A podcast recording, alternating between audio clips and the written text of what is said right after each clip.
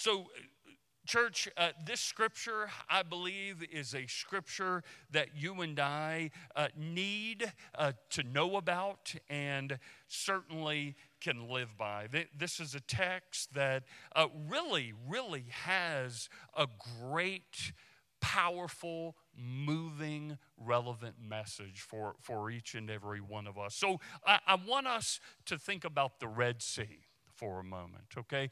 Whether you have been there, whether you have visited this particular body of water or have seen it online, a picture of it, it is massive, it is intimidating, it is absolutely beautiful. And here the Israelite people are standing before the Red Sea, thinking that they are about to perish because Pharaoh and his army are after them. This is a massive army. They are intimidating and they are getting close. So the Red Sea. Here's the thing about the Red Sea that I want all of us to know, and I just want to note for a moment the obvious here. You and I do not have to travel halfway around the world to stand before the Red Sea, okay? Let me just say that, okay? We do not have to visit the Red Sea, okay? Stand before it. Okay, we have Red Sea moments, you and I, probably, literally every day. Think about this, okay? Anytime we are plagued with worry about something, that, church, is a Red Sea moment. Anytime we are crippled with anxiety or depression about something, that is a Red Sea moment. Anytime there's marital strife in the household, that is a Red Sea moment. We are standing before that body of water thinking, how are we going to get through this? This absolutely looks impossible. How about this one? Fear of the unknown. Fear of the unknown.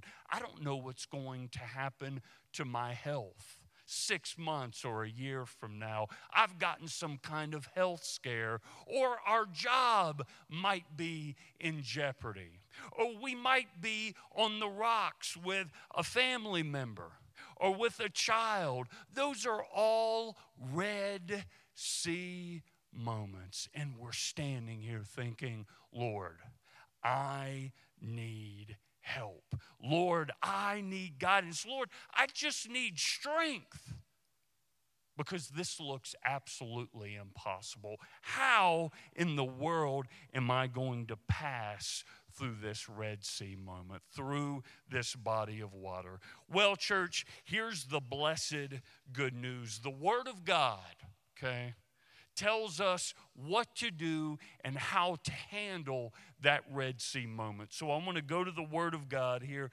I want to go to the 15th verse this morning, that beginning verse for us in the 14th chapter of Exodus, the 15th verse. Watch this, okay?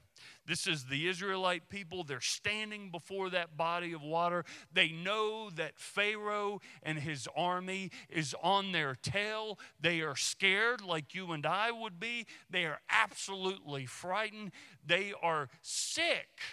Think about it. Sick with worry, anxiety, and just pure fright. And watch this, verse 15. And the Lord said to Moses, why do you cry to me? Wow. Wow. Have you been there lately? Crying to God. Maybe you don't have purpose in your life. Maybe you just are racked with worry, with despair.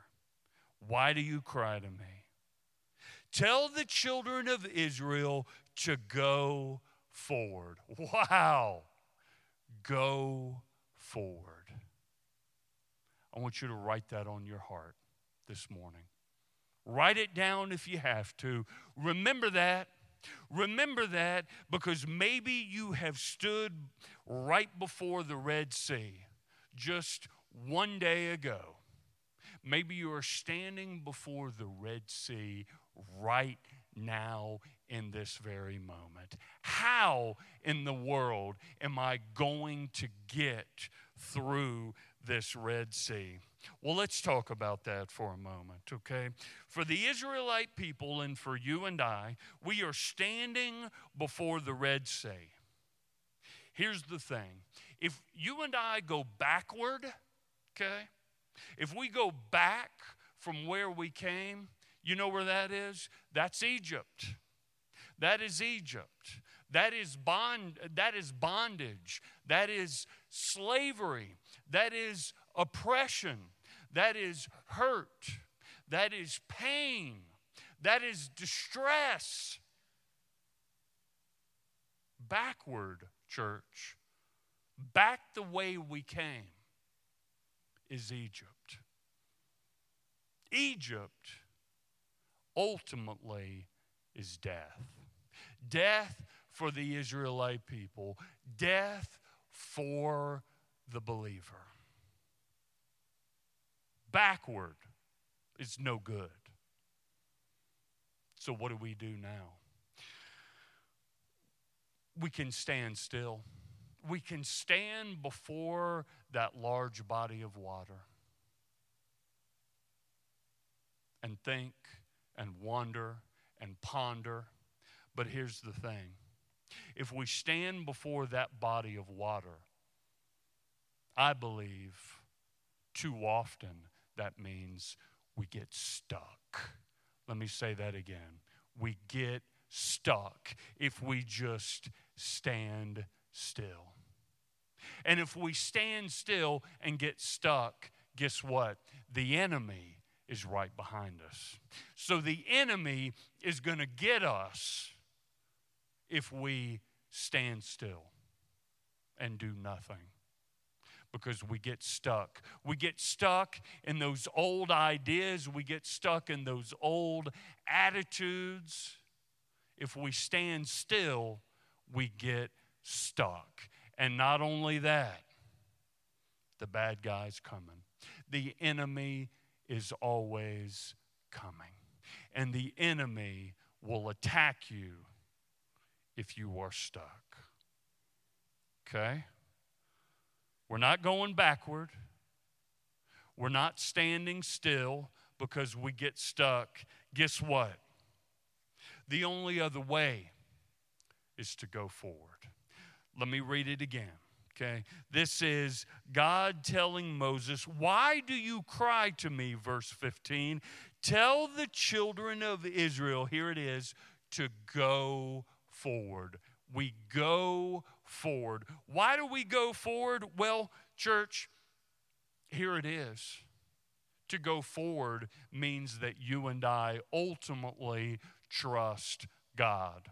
Not ourselves, not man, okay, not our ability, okay, but we trust God that God is going to do something, okay, that God is going to do what God says. Ultimately, trust is, hey, we believe in the promises of God and that those promises are going to come true. So we go forward. Oh, but wait a minute. There's still that body of water there. And if we go forward, okay, there's a chance, at least in our own minds as we're thinking about it, that we're going to step into that water, and we better know how to swim. Otherwise, we're going to drown, okay? But here's where the trust comes into play, because when we go forward, that means that we trust that there will always be a hope and a future for us, that there will always be a hope and a future for the body of believers, that there will be a hope and a future for Israel, you see. To go forward means that we believe that there will be abundant provision for us, that God's going to provide. I mean, the scripture says as they were making their way to the Red Sea, guess what happened? There was a pillar of cloud over their heads and a pillar of fire by night. So God was protecting them during the day. God was protecting them at night.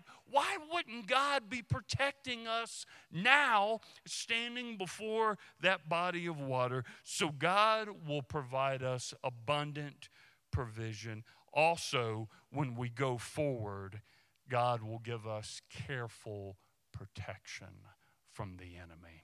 And the Bible backs that up by saying that when God parted those waters, he provided protection for the enemy. Here's the second point that I want to make, church. When you and I, are standing before the Red Sea, God says, go forward. So God says, I'm going to make the impossible possible for you. You just have to trust me, okay? Here's the second point. When you and I are standing before the Red Sea, we see an obstacle, you see? You and I see an obstacle. Guess what God sees? An opportunity. We see obstacles. The Red Sea, wow. We step into this Red Sea and we're going to drown. That's an obstacle. God says, aha, I've got a different plan. There's an opportunity here for you. Let me go to the Word of God and show you where that is. Verse 21. We see obstacles, when we're standing before the Red Sea. God sees an opportunity. Verse 21, it says, then Moses stretched out his hand over the sea, and the Lord caused the sea to go back by a strong east wind all of that night and made the sea into dry land, and the waters were divided. Wow!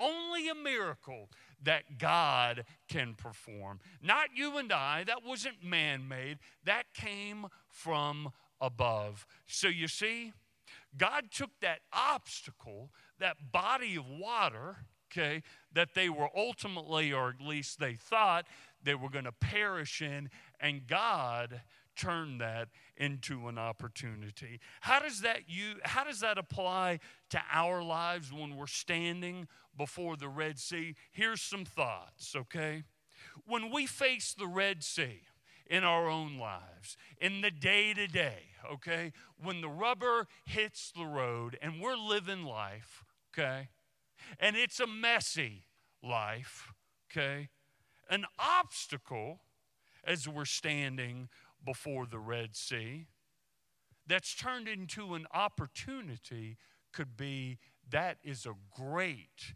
opportunity to pray, Pray. When you are faced with an obstacle that is much bigger than you, that is much bigger than your know-how, that is much bigger than you and you are intimidated by it, hey, you're just scared of what's going to happen, of the ramifications, that is an excellent time to pray. Excellent time to pray. Let me invite you, if the words aren't coming to you, and you need help with that prayer, the Lord's Prayer, it can cover it all. Don't just say that Lord's Prayer once, Say that Lord's Prayer often, until God gives you some peace about whatever that obstacle is, Ask someone who you love and trust and respect to pray for you. Every one of us, church, every one of us, choir, every one of us, we need prayer warriors in our lives, We're not on an island by ourselves, We need to be praying, and we need to have others praying for us. Your church needs to be praying for you. So an obstacle can provide us an opportunity, church, to pray, and to pray often, and to pray earnestly. A couple of other things. an obstacle can provide us an opportunity to, in fact, grow our faith. To grow our faith, okay? You'll know where your faith is at, okay, when it gets shook. When you get shook, okay, in some way, okay, your ground begins to quake, begins to shake. You'll know where that faith is at. Look, if you fall apart, if you are defeated, okay, if you feel defeated, if you are drowning in that Red Sea, you'll know where that faith is at. I want us to know this. An obstacle can actually help to grow and to mature that faith. It may not seem like it in the moment, okay? And that is why we need people praying for us. That is why we need to be in the Word. That is why we need to be coming to worship to help to grow and to mature and to be encouraged by the things of God always, okay? Not when things are just going or looking difficult, or we're standing before multiple obstacles, but all the time, you see. So an obstacle, okay, can actually help to grow and to mature our faith. In hindsight, but I believe also during. And the tools are here to help grow that faith. Prayer, the Word of God, that works, and it's effective. One other thing I want to mention. When an obstacle is before us, that can provide an opportunity for you and I to wait on the Lord. To wait on the Lord. Now, I've said this before, okay? But I want to say it again because it's important, okay? God is not on our time schedule, not on our timeline. Sometimes we just have to wait. Sometimes we just have to go through that moment prayerfully, reading the Word of God, wrestling through it, struggling through it, feeling the pain of it, not because God wants to destroy us or hurt us, but look, it's evolving. Our spiritual lives, it's evolving. It's growing, it's maturing, okay? And that is important. So it will help us to, in fact, grow our faith, to wait on the Lord. Church, we can back that up with the Word of God. There's a lot of waiting. There is a lot of waiting in the Bible. Why wouldn't it be the very same case for you and I to wait on the Lord? And just to know that God is present. He says, go forward. Well, does he mean go forward now or go forward in 6 months? That answer will come. But sometimes faith means we have to wait. We have to trust. A couple of other things here, church. Last point being, when we are faced with a Red Sea moment, I want us to know this, and I want us to have a lens of faith to be able to see this, and that is when we are faced with an obstacle, always know this, God saves. God saves. God saves. Let me go to the 30th verse here. The last 2 verses in the 14th chapter. Listen to this. So the Lord saved Israel that day out of the hand of the Egyptians. And Israel saw the Egyptians dead on the seashore. Thus Israel saw the great work which the Lord had done in Egypt. So the people feared him, that means revered him, and believed the Lord and his servant Moses. God saved the Israelites. Why wouldn't God save you and I today? He did, and he will. God saved the Israelites. He gave them the promised land. He gave them an opportunity to walk right through that body of water called the Red Sea. God wanted to make sure that everyone was saved through his son, Jesus Christ. Let us just gaze upon the cross at Calvary. That is the most real, tangible way in which God has saved all of mankind. There it is, the cross at Calvary. Church, God saves. God says, go forward. God turns an obstacle into an opportunity, and God saves. That is a God that I want to follow. That is a God that you want to follow. That is a God who is worthy of trusting. Let me say this last thing. Knowing that good news, that God saves, that God gives us that command to go forward, and that God gives us opportunities to get through the messiness of life. Remember this. Remember this. Through God's grace, we have been given a choice every day. A choice, you and I. The choice is simply this. Are we going to face the Red Sea in our own lives with fear? Are we going to face the Red Sea with faith? That's a choice every day. And there's a very good chance that there's folks in this very room that are faced with multiple Red Seas right now. Are we going to face it with fear? Are we going to face it with faith? Let me say one more thing in the Holy Scriptures, and it's verse 13, and this gives us a beautiful answer. Fear or faith? And Moses said to the people, do not be afraid. Stand still and see the salvation of the Lord, which he will accomplish for you today. Amen and amen.